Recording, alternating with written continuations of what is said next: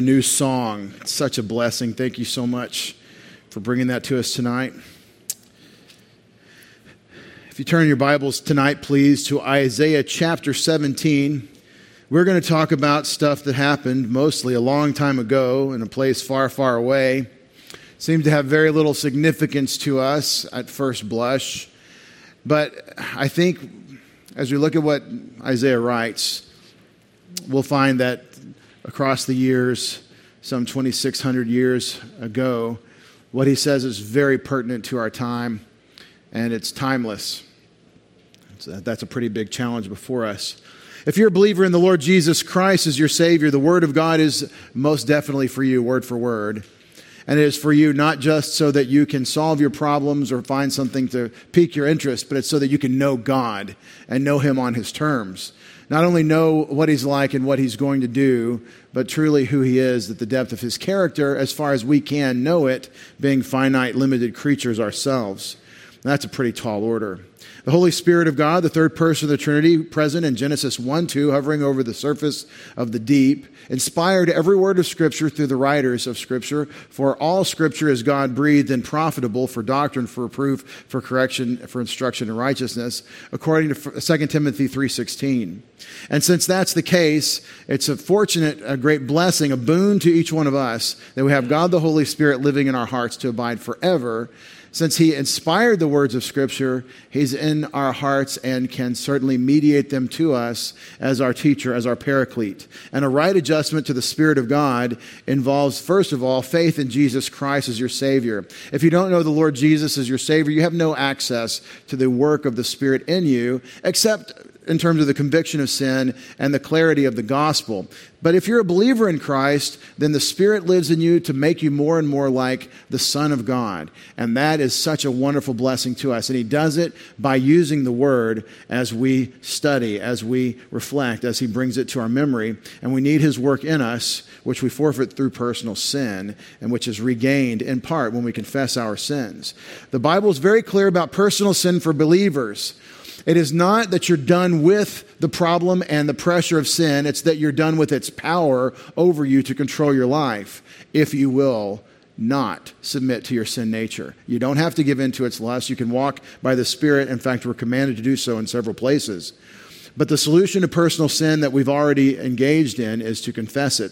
If we confess our sins, He, God, is faithful and righteous to forgive us our sins and to cleanse us from all unrighteousness. You know, I'll give you a moment of silent prayer to regain that cleansing fellowship with God, and then we'll enjoy it in God's Word together. Let's pray.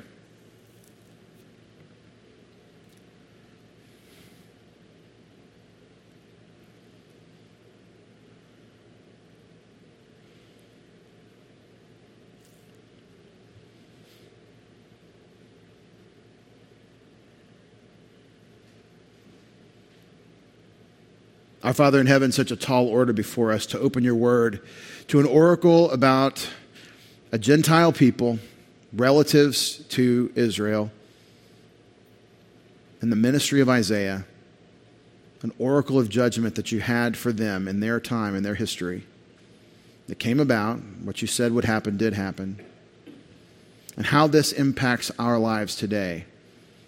Father, this is a marvel to us that you could take something historic like this and then address us at the very core of our being. But we look for that work tonight by your Spirit's grace in Jesus' name. Amen.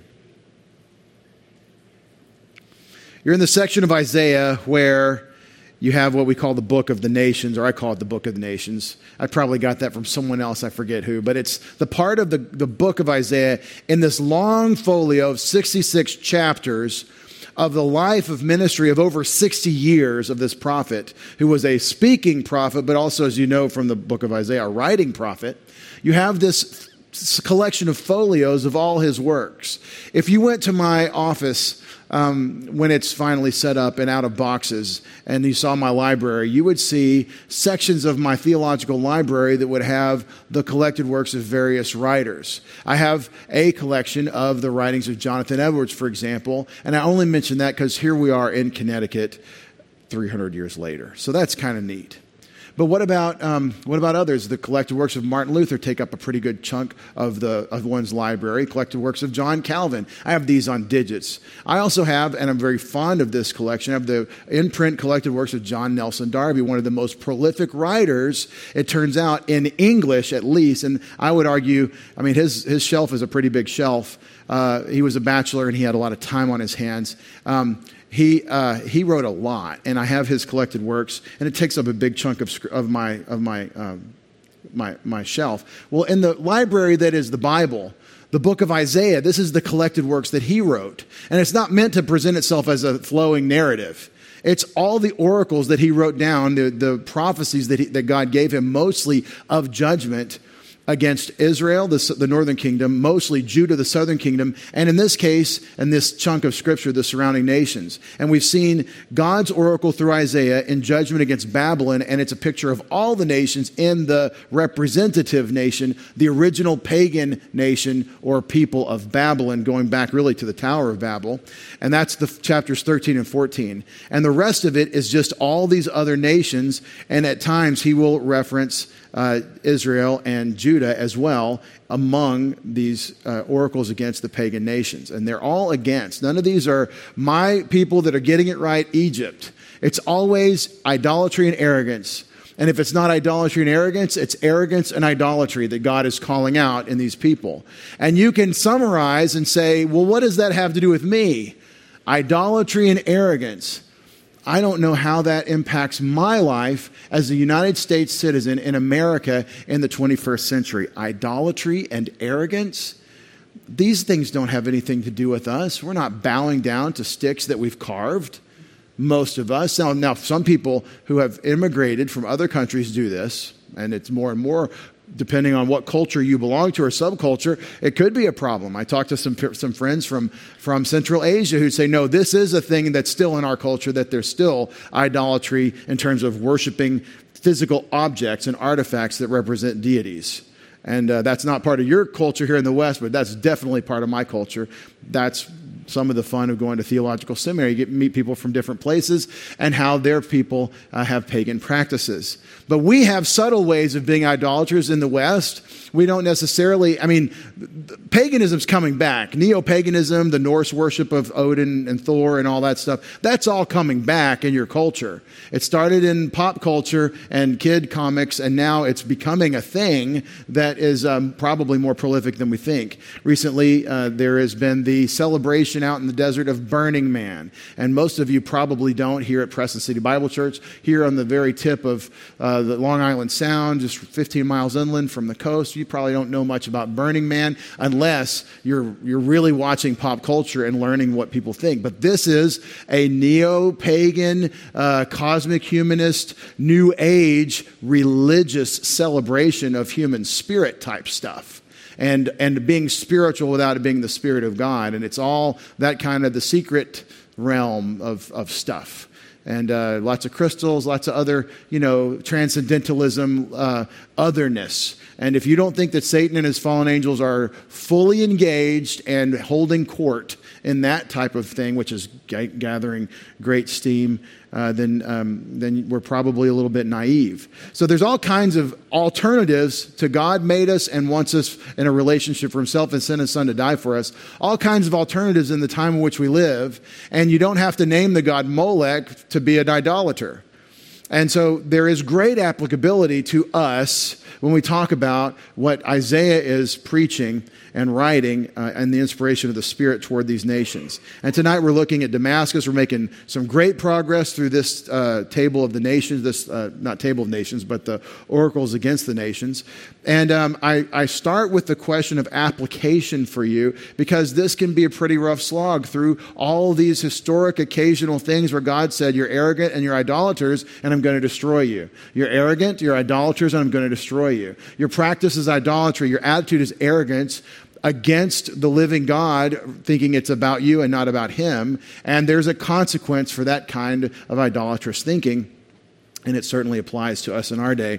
Well, where is Damascus? You might have heard of it. You might say, I keep hearing about Damascus. Again, I want to get around to studying, you know, these places and geography. This is a map from uh, the Moody Bible, uh, Atlas of Bible Lands that that um, it just has all the places on it. It's a map showing all the diaspora routes that uh, Israel and Judah took in their various uh, deportations between 722 BC when the Assyrians defeated the northern kingdom in Samaria and and deported them. And then also down to 586 BC when Nebuchadnezzar and the Babylonians finished off Judah and deported them. These are the routes they took. And you can see generally there seems to be a trend that we're going from Jerusalem and uh, Samaria, the land of Israel, where God had his people and said his name would dwell forever. And they're being transported across the Fertile Crescent.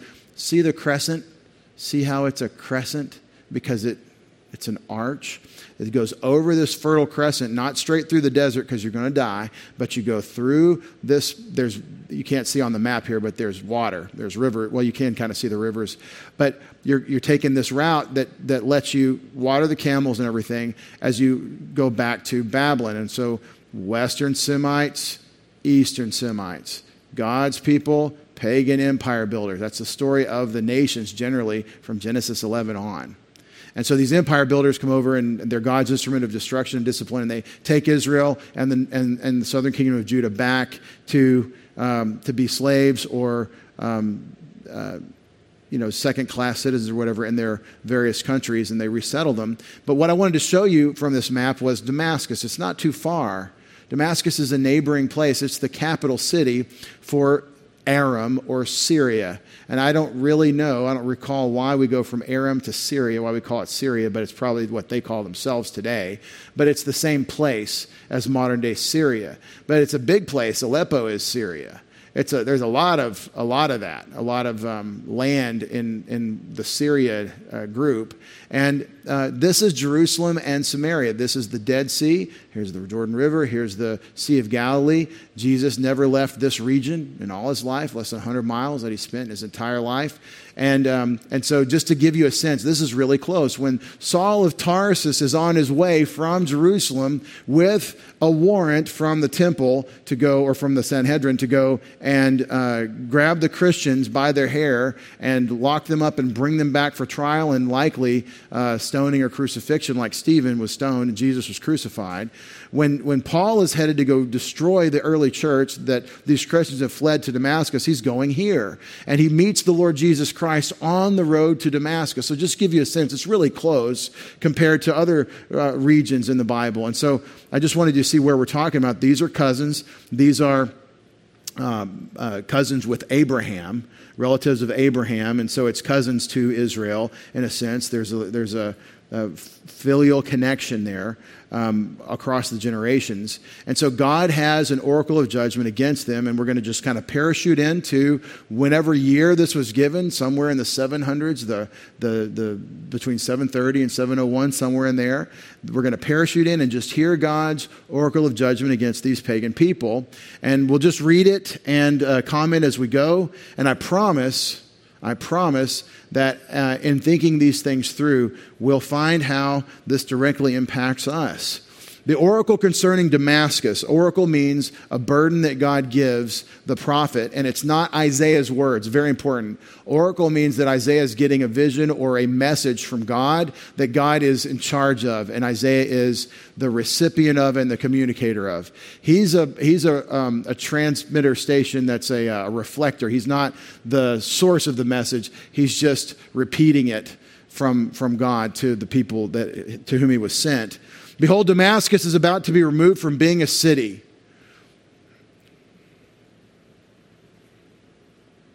Does that sound familiar?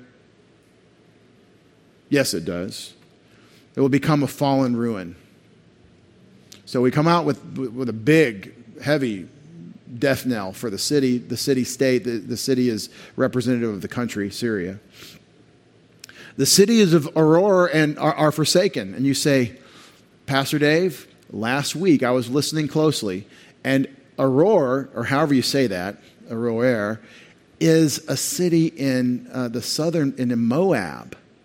Why are we talking about Aurora? And the scholars worry about this. Some will say it was a typo and they should have written Damascus. But it's Aurora. And I want to say it probably is correct. I mean, I'm, I'm going to go with the text here and not say we have a mis- misunderstanding in the copies. That, that we're talking about an aggregation of the Gentile pagan nations. Just like Aurora, as we just read in chapter 16. The cities of Aurora are forsaken. They will be for flocks to lie down in, and there will be no one to frighten them. The fortified city will disappear from Ephraim. That's the northern kingdom of Israel, who's also allied with Damascus. So he's calling out other countries that are borders with Syria. The fortified city will disappear from Ephraim. So this is somehow sometime before 722 when it took place. That's, that's the Assyrians came and destroyed the southern kingdom and deported all the people, uh, or half the people, out of the land. And they brought other people and transplanted them into the land, and that's how you get Samaritans. The fortified city will disappear from Ephraim. You say, I don't even know what you're talking about, Pastor Dave. You lost me? Well, this is where we stop the fun run Everybody, we're going to reconsolidate. We've got people that have already fallen out of the run. And so we're going to turn back around and circle back and get everybody back in line and get back in the run. Now, these are the people of the northern kingdom of Samaria. They're called Ephraim here. It's these people. So generally, Isaiah is talking to Judah, headquartered in Jerusalem, but he just mentioned the, the fortified city of, Samaria, of Ephraim, that's Samaria. You could say which area? This area right here, Samaria. The people of this, where the Samaritans, Shomron is the Hebrew word that keeps coming up. Um, I don't want to do that. All right. So, going back to our little oracle here, the fortified city will disappear from Ephraim. So, so he's, he has called out the people of Aroer over here, uh, Rabbah. Uh, you can't, Aurora's not on the map, but it's, the, it's, it's south of, of Syria in Moab, and then Damascus, and then Samaria. So it's all neighbors of Judah that this prophet from Judah is speaking of. It will disappear from Ephraim, and sovereignty will disappear from Damascus. So, this is something to do with that 732 coalition between the northern kingdom of Israel and the Syrians, the, the people of Damascus, that joined together Rezin and Pekah, the two kings that tried to force Ahaz to join their alliance against Assyria. And God said, No, don't join the alliance. And he sent prophet Isaiah to say that their alliance isn't going to kill you and unseat you. And that's, that's Isaiah chapter 7. And, and, uh, and so this is in that time. And so you're talking about that northern kingdom of Israel with Pekah and the, um, the, Samar- the, uh, the king of Damascus, uh, Rezin. And so, so he, he puts them together, he lumps them together. These, these cities are going away. And so this is the prophecy that we've already heard that there would be a, an Assyrian destruction of both Ephraim and Damascus. And the remnant of Aram they will be like the glory of the sons of Israel, declares the Lord of hosts. And I believe that means that all the hardship that befell the northern kingdom and, and, and the southern kingdom and the, uh, and the, um, the, the sieges from the Assyrians, what, the, what Aram and Damascus did to the southern kingdom, the sons of Israel in this case, the southern kingdom when they occupied and, um, and killed a bunch of their troops and, and laid them low. Uh, that was the glory of the sons of Israel, I think, is the interpretation. And so, what's been done to Judah uh, was going to be done to these people in the northern kingdom and Damascus. And it is that you don't want to mess with God's kids in this part. That's kind of the principle that seems to be coming out of here. And so often, if you ask the question, why does God, the God of Israel, bring a judgment against these other people that aren't Israel? Why does he have something to say about Damascus or Assyria or these other? They don't worship God. They don't call God their creator or their God. They don't believe in him. Why does God say he brings judgment? They're basically like three things that I've mentioned two of them. There's a mental attitude problem in the human race called arrogance. Remember, you could all tell me the theme of Isaiah, right? That one of the overriding themes is that which is arrogant is going to what? It's going to be flattened. Everything raised up in arrogance against God is going to be mown down, it's going to be flattened down. And by the same token, everything humbled before God is going to what? Be exalted. That's the, that's the upside downness. That's the counter to history and the flow of how humans think about the rich and the powerful and all that. God has a plan and it's opposed to the arrogant and it gives grace to the humble. Now, that's one issue. The, the next one is like it is idolatry, the worshiping of false gods. The creator of the universe, the only God who really exists, has a problem with those who bear his image worshiping false gods, worshiping the works of his hands as though that those works that he's made, like rocks and sticks, are, are gods themselves. God has a problem with that, and it's why he called Abraham and started over with the people who are the apple of his eye. The whole story of Genesis 12 begins with Genesis 1 through 11 and God's rejection of pagan, uh, pagan idolatry among the Gentiles. Man rejects God, so God starts over with the new man with Abraham. And so, so arrogance, idolatry, and then how you mess with God's people. Those that curse Israel, Abraham's kids, the, the, the descendants of Abraham, are going to be dealt with very, uh, very heavily, according to Genesis 12 3. Those who bless you will be blessed. Those who curse you a little are going to be cursed a lot, as Genesis 12:3, God's promise to Abraham. And so I'd say these are three of the key reasons why you see God's judgment on a Gentile nation. Now, let's apply it. How does this work in our lives today, the United States of America?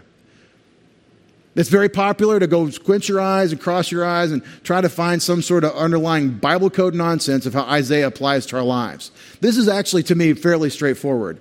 We are not and never have been national covenant Israel at Mount Sinai. That's not what the United States is. God is not making theocracies today, but we who belong to Jesus Christ are part of a kingdom that is coming, and it is a, definitely a theocracy. But it is not here now and we're looking forward to it. It's the coming kingdom of Christ. Now, since we, as the United States of America, do not belong, therefore, to a theocracy, what are we? What are we? We are a Gentile nation. We are a nation that is not Israel. That's the definition of a Gentile nation. And there's an, an interesting thing that happened in history with the founding of this nation, born of England, of Great Britain, the colonies that came together and said, We're going to start uh, fresh, and uh, we love everything except the whole monarchy thing and the, um, the way that the, the, the, the constitutional government of law in England, well established for hundreds of years, is not being applied correctly to us as British subjects. And they said, We're going to start over and build a, a republic that actually reflects the laws that we have in England. This country was founded basically by a population that was universally culturally Christian. You could say, well, but Franklin and Jefferson and all these guys, they are some of the intellectuals who were not, in many cases, Christian, but the population was overwhelmingly Christian. And it's, a, it's an anomaly. You have a Gentile nation that starts as a Christian group. It's, it's historically mind blowing. And that's one of the explanations, I believe, historically, for the strange occurrence that's happened here. The outlier, the bubble of freedom that goes completely counter to the flow of all the horrible uh, tyranny of world history, where the might makes right and the rich oppress the poor. And it doesn't matter what, what the law says, it matters how much money you've got to, to control the courts the idea of this country was a Christian ideal because you had Christians culturally founding it. And so they, and they struggled. They struggled with are we a theocracy? You know, the Boston rule that maybe you've done the Boston Freedom Tour, they'll tell you right over there, they would pillory people who had been caught eating lobster in public because it was against the codes of the Puritan fathers, the Congregationalists that said we can't have lobster in public. Imagine not being allowed to eat lobster in, in Boston. How is that possible? Well, they thought they were under kosher law from the Mosaic law. They thought that was unclean, and that treif, as the Jews call it, that, that unclean food is, uh, is not allowed by the Mosaic law, so we're under the Mosaic law as the new Israel or something. They were confused. There was some horrible confusion about some of these things. And um, my point is that it wasn't perfect. There wasn't necessarily really good, solid theology all the time, but there was a commitment to Jesus Christ and a, a agreement that God is God and we're not. And so you have this country that is not Israel, and it's not like most of the pagan Gentile nations historically, but it's becoming like the pagan Gentile nations more and more every single day and has been on that, on that train for a long time. There have been times when prayer meetings have broken out, and God has brought the people back in, in a, almost miraculous fashion. The, the first, or the only, in my opinion, great awakening. The rest of it's a little bit sketchy. But the first one with Jonathan Edwards was very effective to make the gospel the focus, and Jesus Christ uh, became more and more impactful to the culture in the colonial era, in the Great Awakening, before our country was actually founded and separated from England. Well, my point in bringing you a little bit of American history and a little bit of culture and a little bit of that stuff is to say that when you see God issuing an oracle of judgment on Gentile nations for arrogance, idolatry, and the mistreatment of Israel, there's a direct correlation that you might draw with how he deals with our nation, a Gentile nation, often guilty of arrogance, idolatry, and mistreatment of Israel. And I don't mean endorsing the political machinations of an unbelieving Israeli state. I mean how you treat Abraham's descendants. There is anti Semitism in the United States, it's rampant. Some in the name of Christendom. Some Christian theologians and scholars will advocate for the Palestinian cause, which is the destruction of Israel, destruction of, of genetic descendants of Abraham, Isaac, and Jacob, I mean, the, the, the people. And so um, I think there's great application for us in these oracles against the Gentiles. And when you ask the Bible the question, if you're not in Isaiah, you're not studying it, you're just kind of like, yeah, I've been reading my Bible here and there, you, you may not be thinking, well, what does God do with Gentile nations? How does he deal with them? Well, he uses them for his purposes. He glorifies himself through that use, and he judges them for their wickedness. And he welcomes them to join him. Uh, but before we just dismiss all the pagan Gentile nations as destroyed and wicked and awful, let me read uh, a punchline to some of this in Isaiah 19, or just took a couple pages over. In 1924, Isaiah 1924, in that day Israel will be the third, with Egypt and Assyria a blessing in the midst of the earth, meaning they're all in league together. Israel, the people of God by covenant, Egypt and Assyria, who are not Israel there. It's not all one big Israeli state, it's multiple states that are in league before God. And it says in verse 25, Whom the Lord of hosts has blessed, saying, Blessed is Egypt, my people, and Assyria, the work of my hands, and Israel, my inheritance. It isn't just judgment on wickedness, it's the invitation to repent. And that's the book of Jonah, as we've said. That's, there, this is actually a major theme in the Old Testament, is that God's priest nation, his kingdom of priests, would go and bring oracles of judgment that would invite the pagans to reconsider. God has always got the light on. God is always looking for his creatures that bear his image to come to him. And that's 2 Peter 3. But he's also righteous and perfect in his judgment.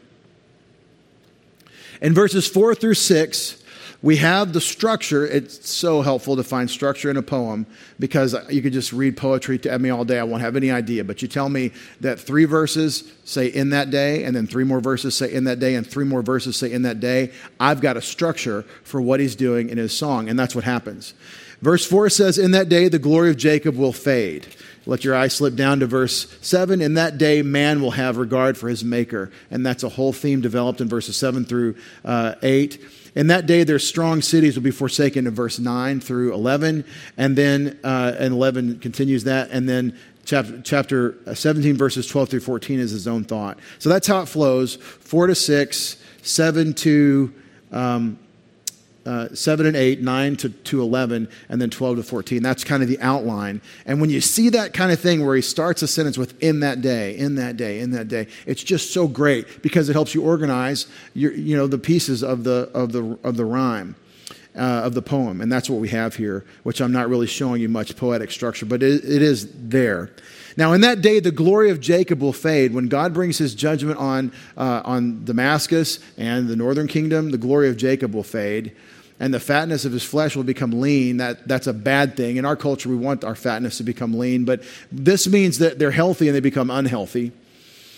And that it will be even like the reaper gathering and standing, uh, gathering the standing grain. So, what does that look like? Well, the grain standing up, and the reaper comes through with a scythe and knocks it all down, cuts it down.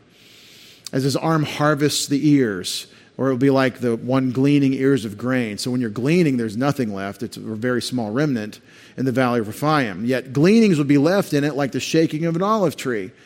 wouldn't you love to go harvest and do the grain thing and the olive tree and shake the olive tree and, and kind of experience what he's describing with imagery that everyone back then knew? These farmers people, these agrarian people knew what all this imagery looked like. But basically, when we go cut down the harvest, there's not much left. We leave a little bit for the poor, and then the poor come and glean, and then there's almost nothing left. So it's an almost total devastation.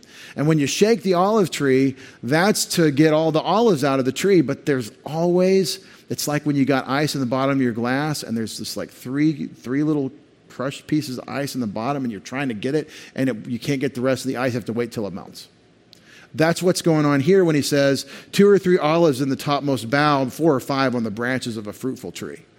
Meaning, we shook the olive tree, and in a good season of harvest with a good crop, a bunch of olives fell out, but, fell out, but there's three more at the top. And we're not going to climb the tree, that's going to be left. So that's what's left after this judgment comes. It's a big picture uh, using farming imagery of the destruction of most of the people. And who says this? The Lord, the God of Israel. Yahweh. It doesn't say the here in Greek. In Hebrew, it says Yahweh, the God of Israel.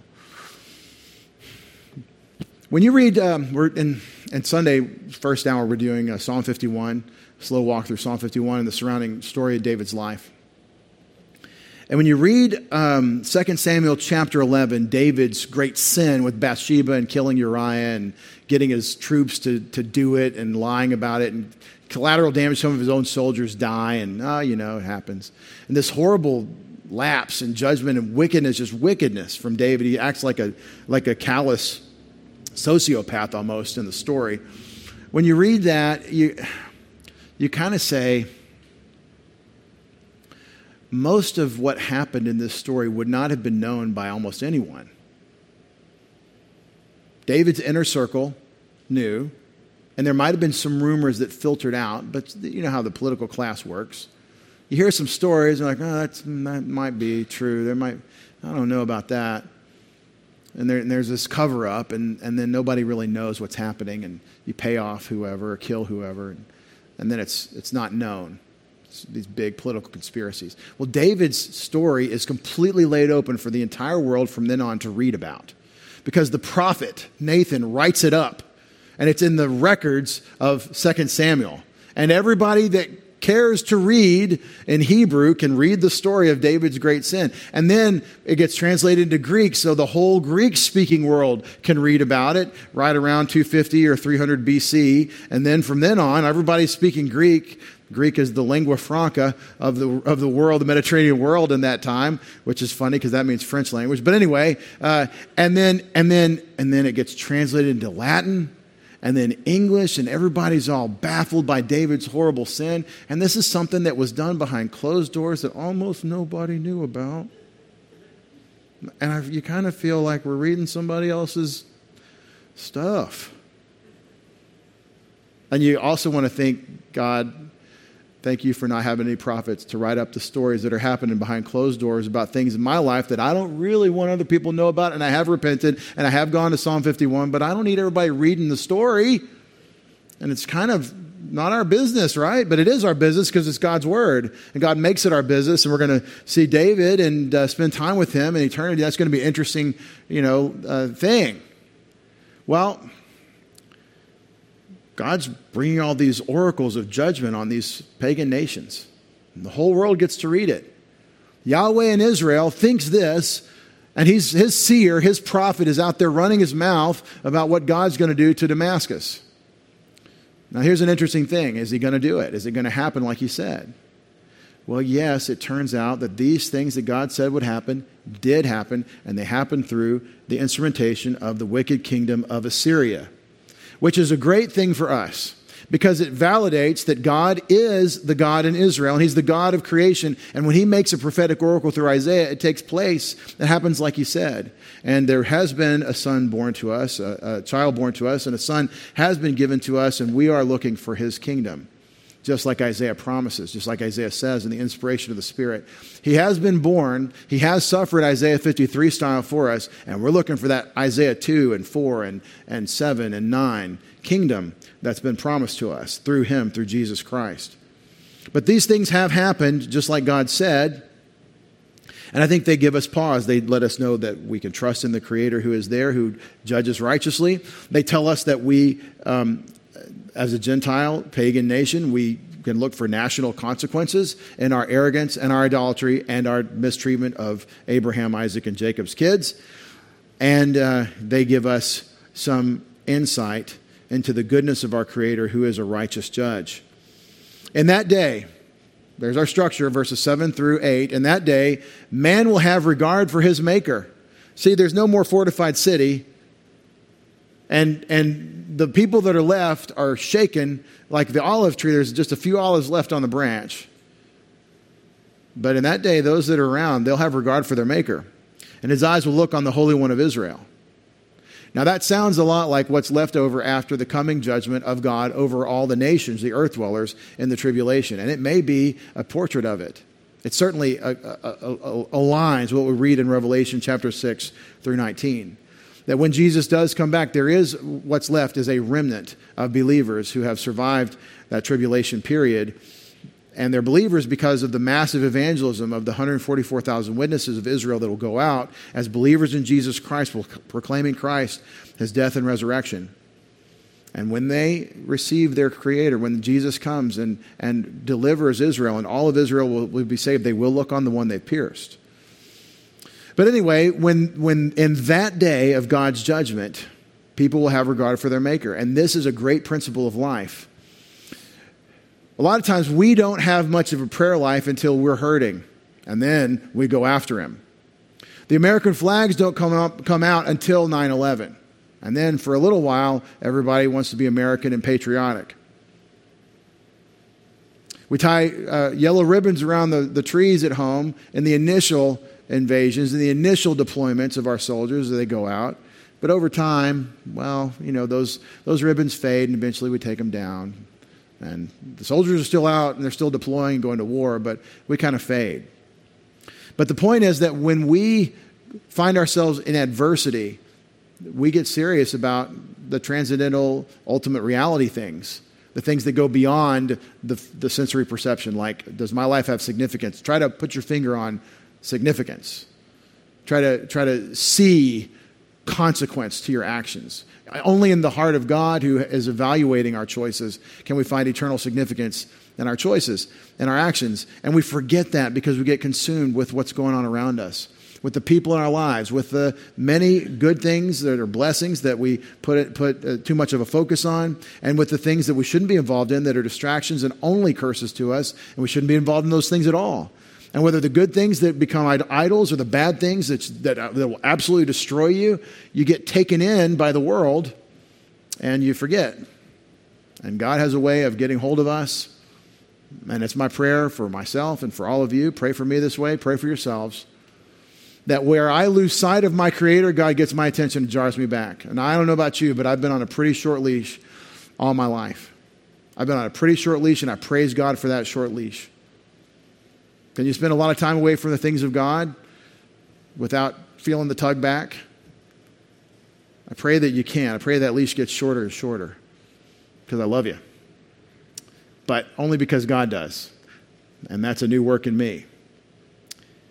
In that day, man will have regard for his Maker, and his eyes will look to the Holy One of Israel. He will not have regard for the altars, the work of his hands. Man won't be looking at his things that God has that, that attracted him anymore, nor will he look to that which his fingers have made. Here, the Hebrew parallelism. He won't have regard. He won't look.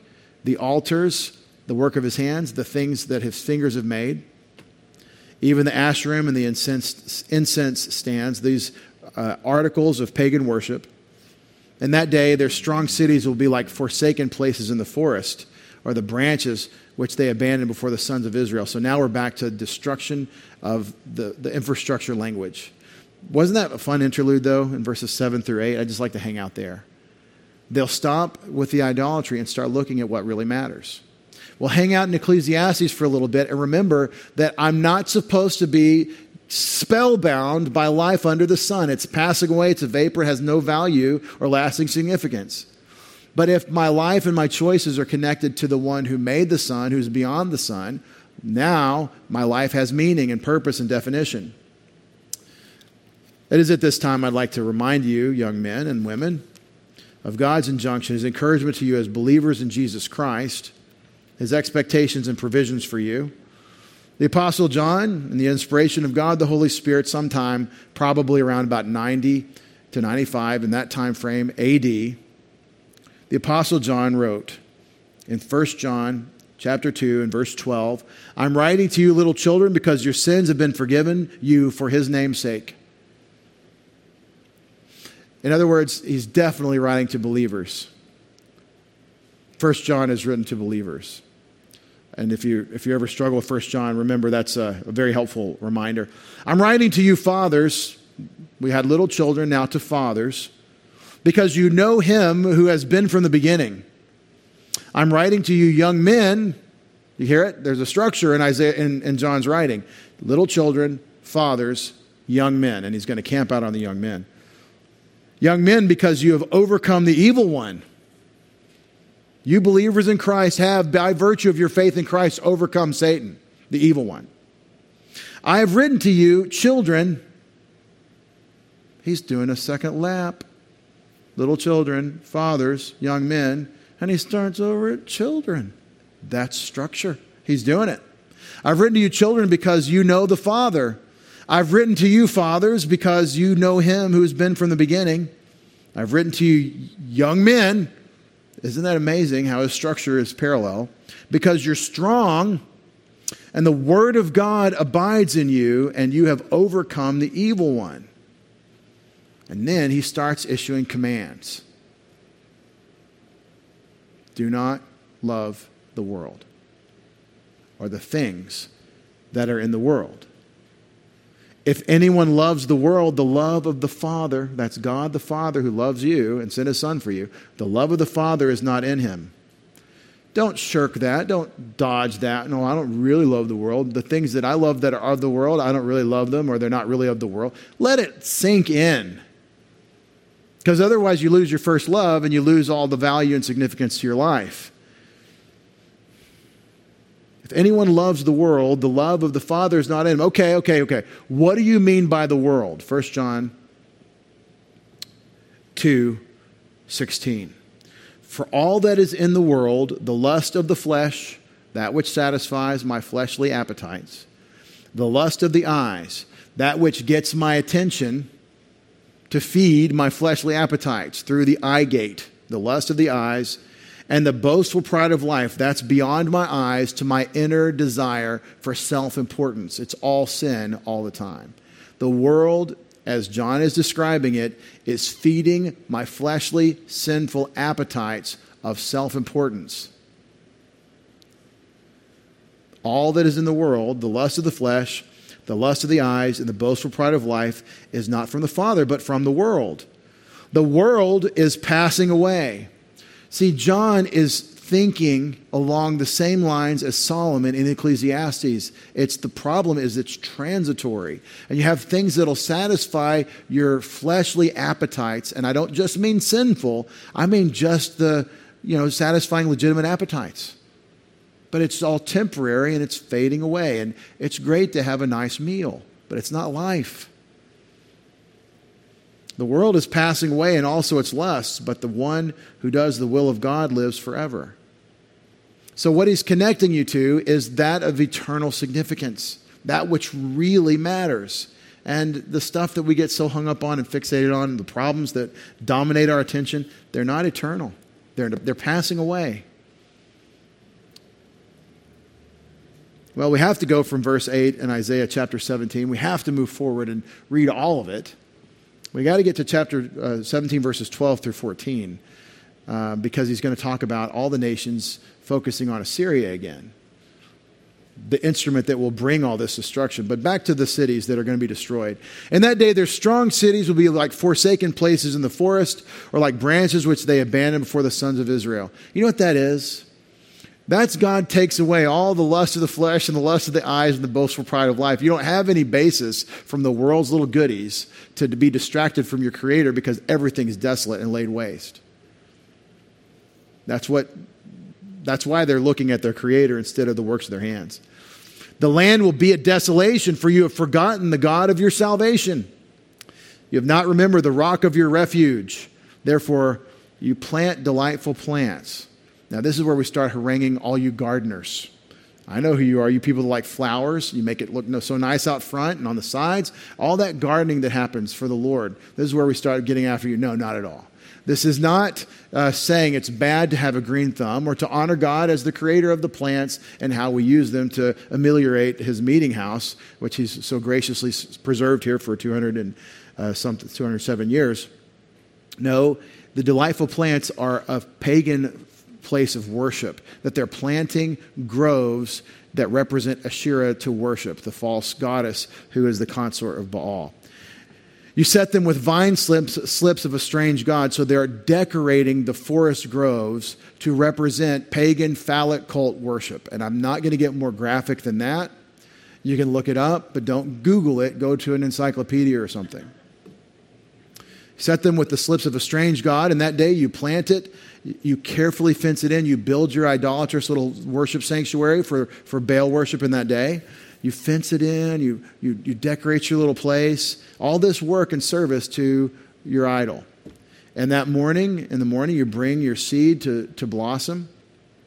But the harvest of your idolatrous decoration and setting up and planting and caring for your uh, groves of worshiping Asherah, that will be a heap in the day of sickliness and incurable pain. This is saying that you're going to plant these plants to worship in the phallic cult of Baal. That's the context I believe he's talking about. But the fruit that you'll gain from that planting is going to be incurable pain. And so you're going to reap what you sow. Sow to the wind and reap the whirlwind. It's a, a universal principle of wisdom is that God is not um, God is not the God of karma, right? Karma is the result of an impersonal uh, force uh, that controls all things, the source of all life, making the universe tend toward justice or something. That's a counterfeit for what we're actually talking about here. God is a personal, rational, reasoning, righteous, holy, infinitely good being who thinks and wants and chooses. And he makes it so that you reap what you sow. He's actually got his thumb on the scale. He's ruling and reigning in the universe, and, and you get what comes to you, what, you, what goes around comes around because God brings it around not because the universe is oriented on some impersonal quest for justice. In fact, the, the ground, and perhaps by extension the created universe, is under a curse, not willingly in Romans 8, but because of him who subjected it in hope. But here, um, the fruit of your idolatrous practices is going to be incurable pain. Now, let's zoom out to where this wrath comes from. In verses 12 through 14, he's going to talk about the Assyrians and all the nations embodied by Assyria. He does this device several times in the oracles against the nations. Alas, which is actually in Hebrew, hoy. Hoy, where we get in Yiddish, oy vey, right? Alas, the uproar of many peoples, meaning there's a death somewhere. The oi is, is, uh, is death language, it's, it's uh, funeral uh, language the roar of many peoples who roar like the roaring of the seas. So that's, think about the poetic imagery of the roar of many seas from the sound of coming from people. That's military. This is the clank of boots and, and armor and, and horses and all that's coming in a massive army. I don't know, of like 185,000 Assyrians, right? In Sennacherib's day, anyway. The rumbling of nations who rush on like the rumbling of mighty waters. The nations rumble on like the rumbling of many waters, but he will rebuke them and they will flee far away. Be chased like chaff in the mountains before the wind, or like the whirling dust before a gale. This is all the nations in an uproar, the people is devising a vain thing, and God wins. He's not uh, challenged by them. And I would emphasize Assyria because of the language of waters and um, military forces that are God's instrument in punishing both the northern kingdom of Samaria in 722, and before that, um, the uh, Syrians in, I believe, 731, I think, 732. The, the Syria, Damascus. At evening time, for you nations in an uproar against God, behold, there's terror. Before morning, they are no more. Such will be the portion of those who plunder us and of those who pillage us, the lot of those who pillage us. And I believe that this is a reference to the evening time where there's terror, and in the morning there are no more. This is um, that little note in Isaiah 37 where Sennacherib's entire military force was wiped out overnight on the mountains of Israel as God had prophesied in Isaiah 14. And we spent a few weeks looking at the Assyrian crisis and um, the various places where the Old Testament records it. Again, I, I take it that Assyria is referenced here as an embodiment of all the Gentile nations in an uproar against God. And it becomes very personal when Isaiah says, They plunder us, the, the lot of those who pillage us. So, what I've hopefully shown you is that there's three things that God is getting after the Gentile pagan nations about. The first one is generally an arrogant mental attitude that fails to recognize that here it is, it's not about us, it's about God. Alan Jackson uh, produced, the, the, famous country recording, artist, produced a, a set of uh, albums over the last several years, last couple decades, of hymns and, and, Christian songs that he put in his style, his country music style. Really appreciate those for a lot of reasons. And uh, I've been listening to those uh, Precious Memory CDs for years. One of the songs that comes up on, on these is called It's All About Him. Played it for the kids at camp this year. Most of them hadn't heard it. That's oldies now, you know.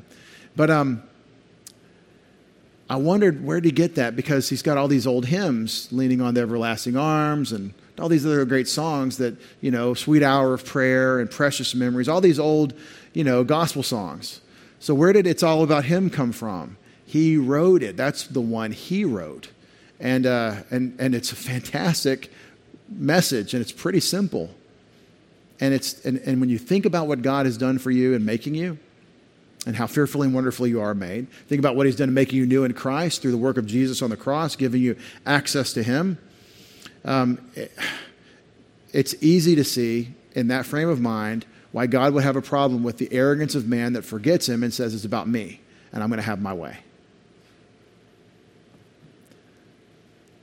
Everything that is arrogance lifted up in exaltation of self against the glory of God or in competition with it is going to be laid flat. And that's true of Damascus, that's true of Assyria, that's true of the United States. It's true of all Gentile and pagan nations, and even the northern kingdom in 722 BC, and the southern kingdom in 605, 597, and 586 BC. You never want to find yourself in a glory contest against God. He's always going to win, and you're going to be laid low. But I'll summarize so much of the scriptures by saying what Peter says in 1 Peter chapter 5 verses 6 and 7. Talking to young men after discussing what the elders need to be doing in the local church, he says, "Humble yourselves under the mighty hand of God." Why?